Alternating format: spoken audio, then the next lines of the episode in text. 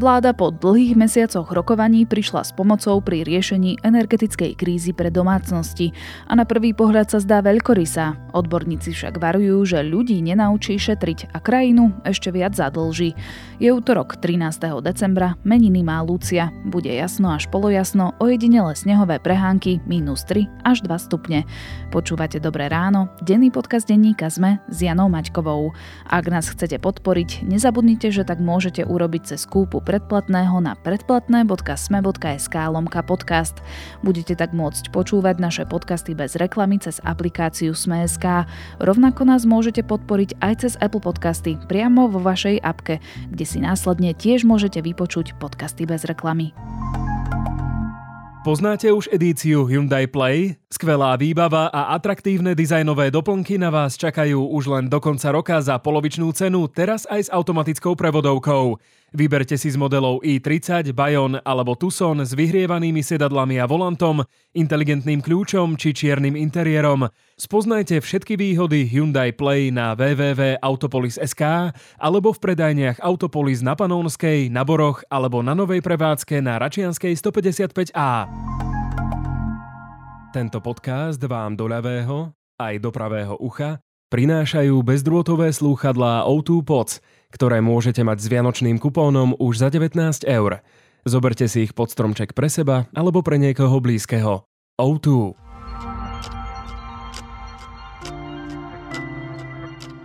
A teraz už krátky prehľad správ.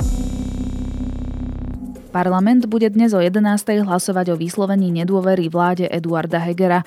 O výsledku hlasovania môže rozhodnúť aj jeden hlas, pravdepodobne poslankyni Slavieny Vorobelovej, ktorá sa do parlamentu dostala ako náhradníčka odsúdeného Mariana Kotlebu.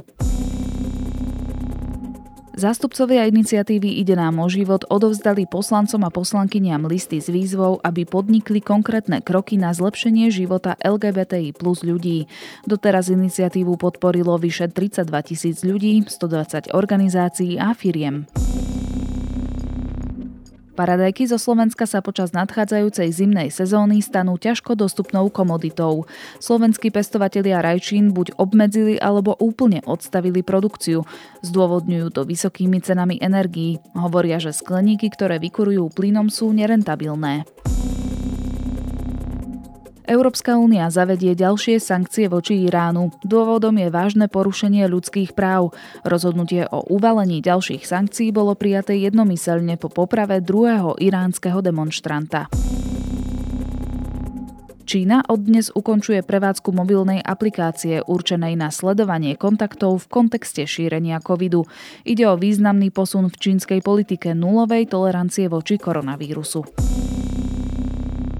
Viac aktuálnych správ nájdete na sme.sk.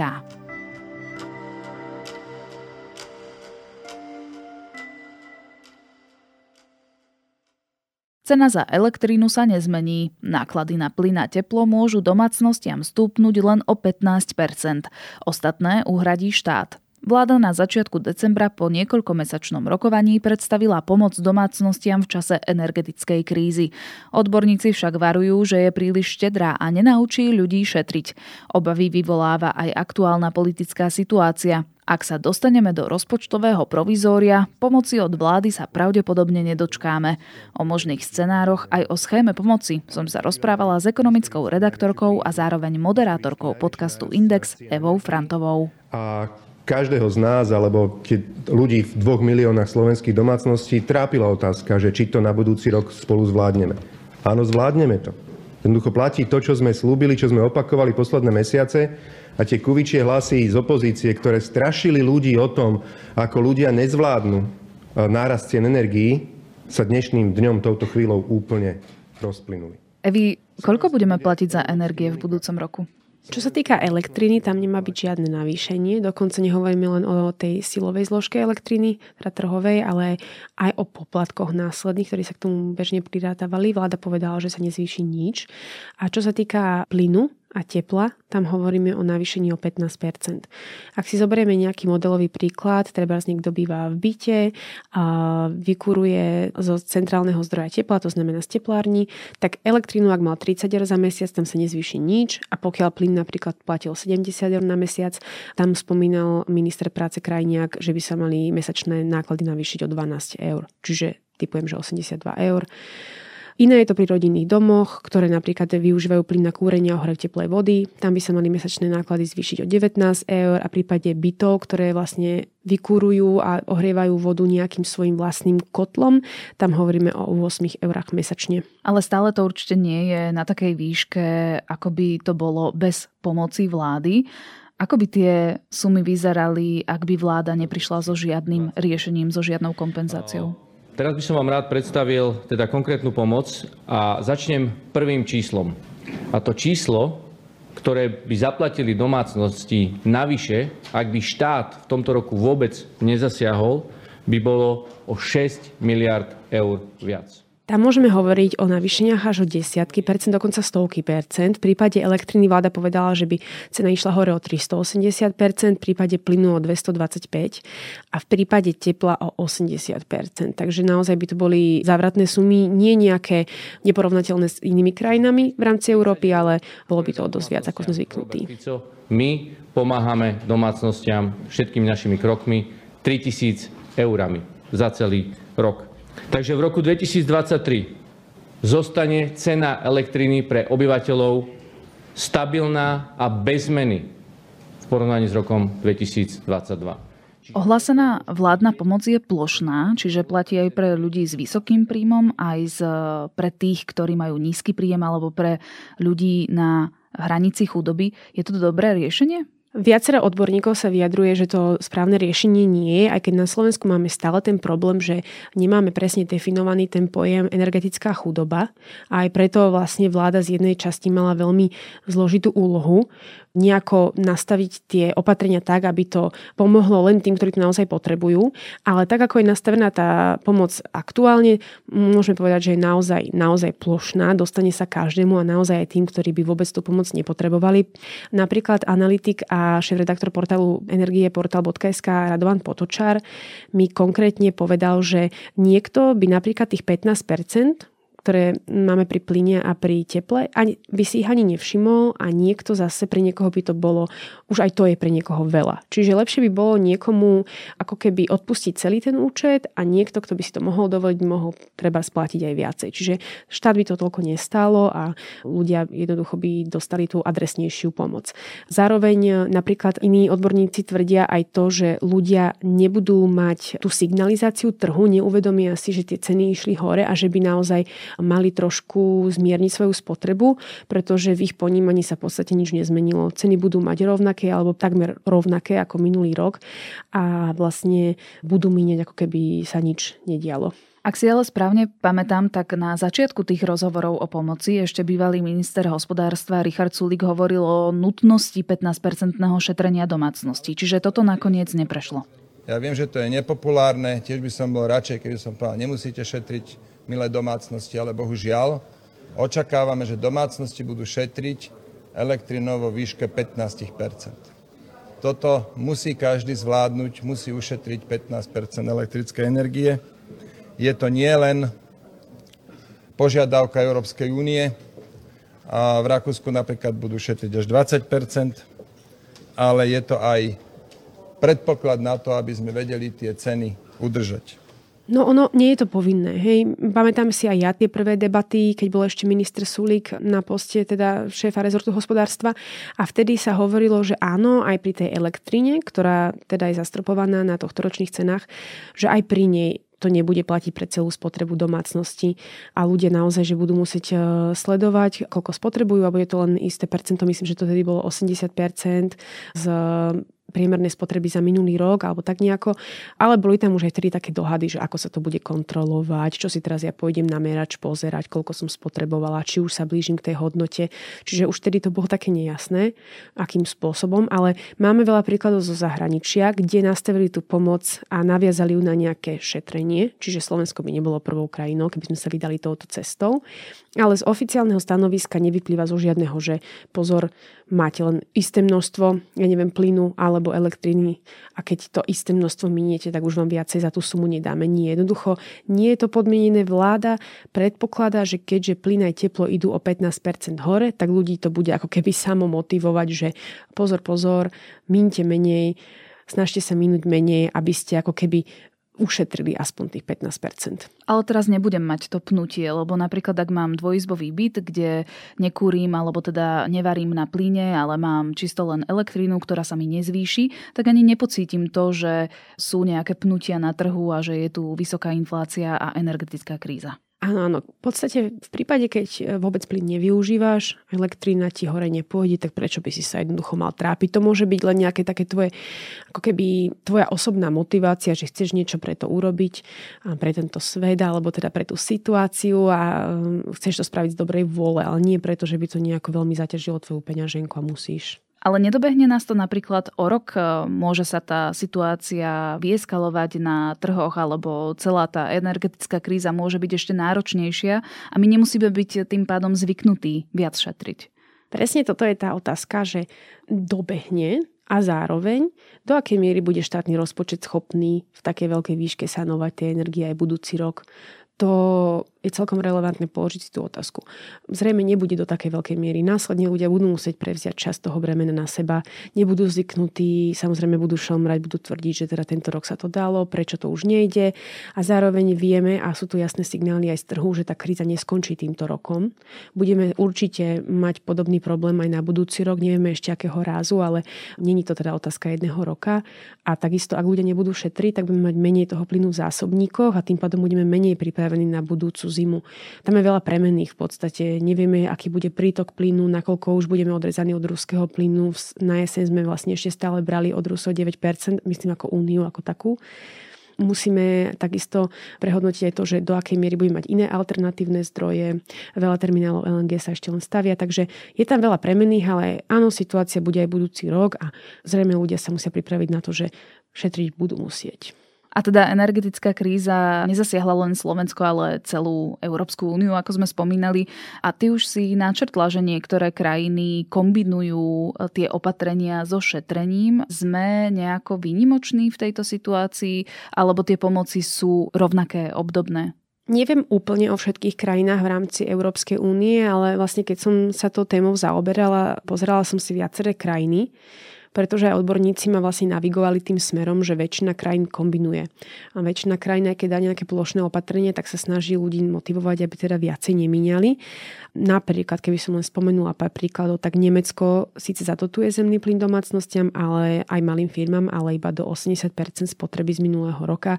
Treba z Rakúsko, čo tu máme vlastne vedľa nás, tam domácnosti majú zastropovanú elektrínu na 10 centoch za kWh, ale platí to len do 80% priemernej ročnej spotreby teda na prvých 2900 kWh. To je taká priemerná spotreba nejakej bežnej domácnosti v dome. Estonsko nápodobne, tam sa počíta s dotáciou vo výške 50 eur na megawatt hodinu. Ak cena tej megawatt hodiny stupne do 80 eur, ale tiež vlastne iba 80% spotreby. A tá spotreba je takisto nejako ohraničená na základe predchádzajúcich nejakých spotrieb z minulých rokov. Čiže veľa krajín ide takouto formou, že dáme všetkým, lebo teraz nevieme určiť, kto potrebuje viac a kto menej, ale musíte šetriť.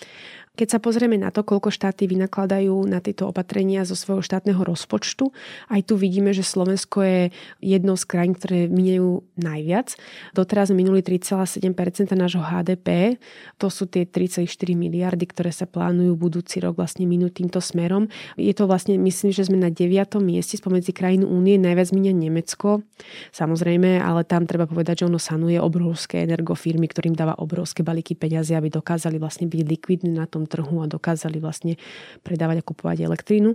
Takže aj to je jeden z dôvodov, ale ak si to zoberieme na veľkosť našej krajiny, tak naozaj míňame dosť. Ak by sme chceli napríklad porovnať Slovensko vzhľadom na ostatné krajiny V4, tak peknú analýzu mal Inštitút pre stratégie a analýzy, kde porovnávali teda Slovensko, Maďarsko, Česko a Polsko a z neho vlastne Slovensko vyšlo, že najviac je štedré voči svojim domácnostiam. V podstate na Slovensku budú tie mesačné účty pre priemernú domácnosť okolo 122 eur, pričom napríklad v Maďarsku už 149, v Polsku 159 a v Česku až 362 eur.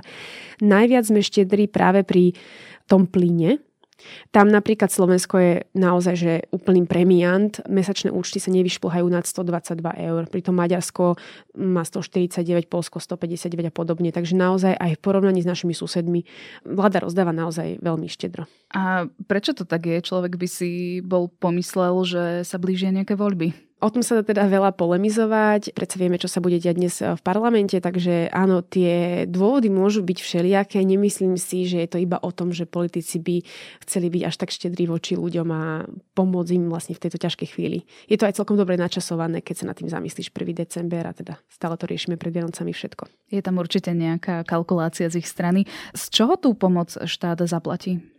To je druhá otázka, tam zatiaľ naozaj je to také dosť nejasné.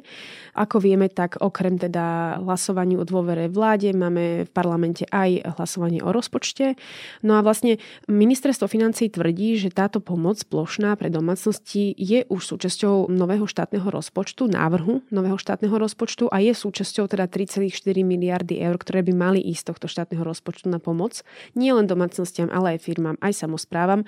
Ale otázne je, že ako je to tam celkom celkom tak nejak vypočítané, pretože nejaká časť tých peňazí je už v rozpočtových kapitolách jednotlivých ministerstiev, časť je vo všeobecnej pokladničnej správe, ale my teraz nevieme, že koľko je kde, pretože napríklad ministerstvo hospodárstva malo dostať časť tých peňazí, ale ministerstvo hospodárstva sanuje aj firmy. Vlastne nevychádza to teraz úplne, hej, lebo len pre samotné domácnosti by mali ísť 2 miliardy. 1,7 ide na plyn a zvyšok by mali ísť teplárom a teda elektrinu neriešime. Tá je teda zastrešená memorandum so slovenskými elektrárňami, čo teda štátny rozpočet nestojí nič, je to len obetovaná príležitosť tých elektrární, ktoré tú elektrinu nepredajú, ale za lepšie peniaze. No ale teda je to celé taký chaos. Do úvahy prípada aj využitie využitie nevyčerpaných eurofondov z končiaceho programovacieho obdobia, ktoré nám vlastne vyprší na konci budúceho roka. Tam sa hovorí o 1,5 miliarde. Zatiaľ teda nepadlo konečné stanovisko Európskej komisie k tomuto. Pravdepodobnosť je, že nám to povolia a potom by v podstate ako keby si rozpočet ako keby vydýchol, hej, lebo 1,5 miliardy bude sanované z eurofondov ale teda vláda si aj tak napriek tomu schváli, hej, že nejaký ten e, budget na to si schváli v rozpočte. Otázne je, na čo ho potom minie, keď to bude vedieť zasanovať z tých eurofondov, že na čo minie tie peniaze, ktoré bude mať navyše. No, to je tiež otázka. No dobré, ale čo, ak rozpočet neprejde, prípadne ak padne vláda?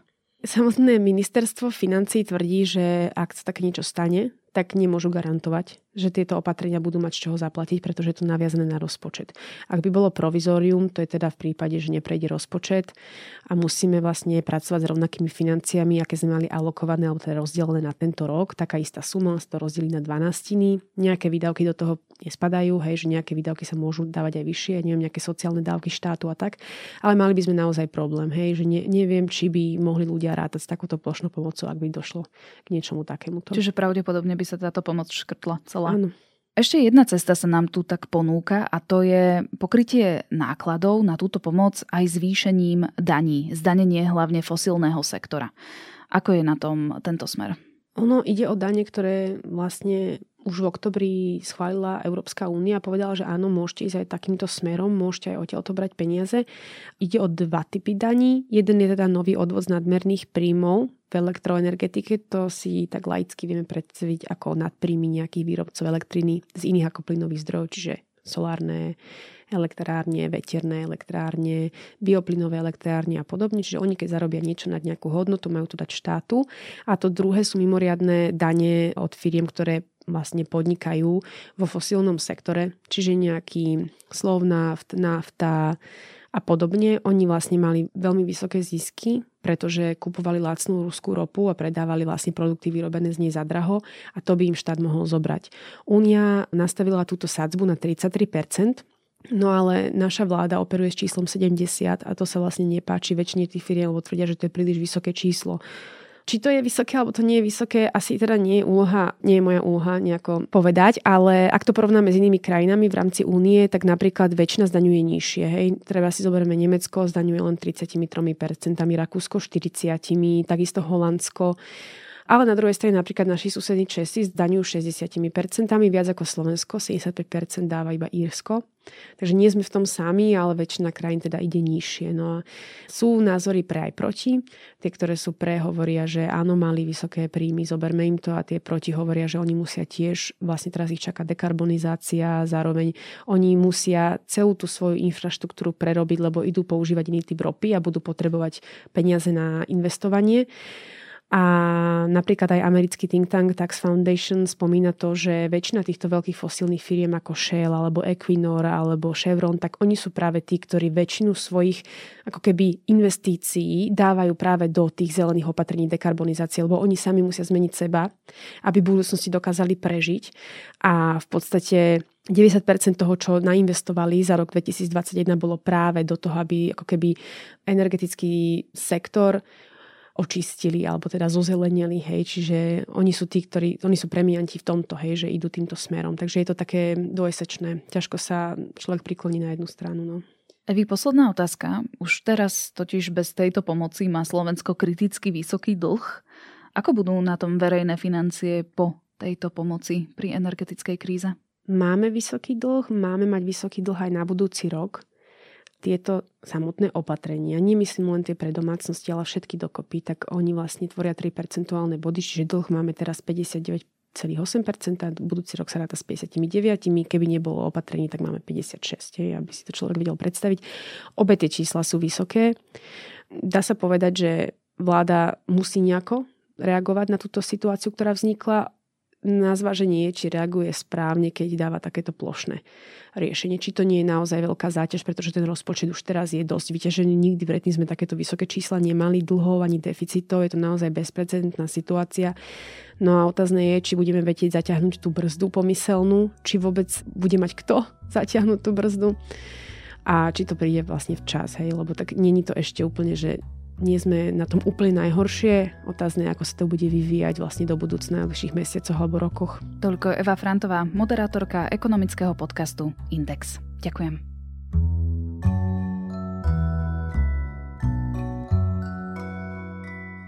Určite poznáte náš satirický podcast Piatoček a aj jeho rubriku Tragéd týždňa, kde sa ocitne ten, kto sa za posledných 7 dní najviac strápnil alebo urobil niečo obzvlášť hlúpe. Teraz máte možnosť z finálnej 16 hlasovať za tragéda roka. Nejdem tu teraz všetkých menovať, ale nájdete medzi nimi aj politikov a političky, prokurátorov, spevákov či podnikateľov. Celý zoznam kandidátov aj hlasovanie nájdete na sme.sk lomka tragéd. A máme pre vás aj nové podcasty Gincast, v ktorom primár Peter Kaščák bude odpovedať na posluchačské otázky, vizitu o cukrovke, pravidelnú dávku o vianočnej filozofii a cestovateľský všesvet nás vezme do Paríža. Počúvali ste Dobré ráno, denný podcast denníka ZME s Janou Maťkovou. Do počutia opäť zajtra.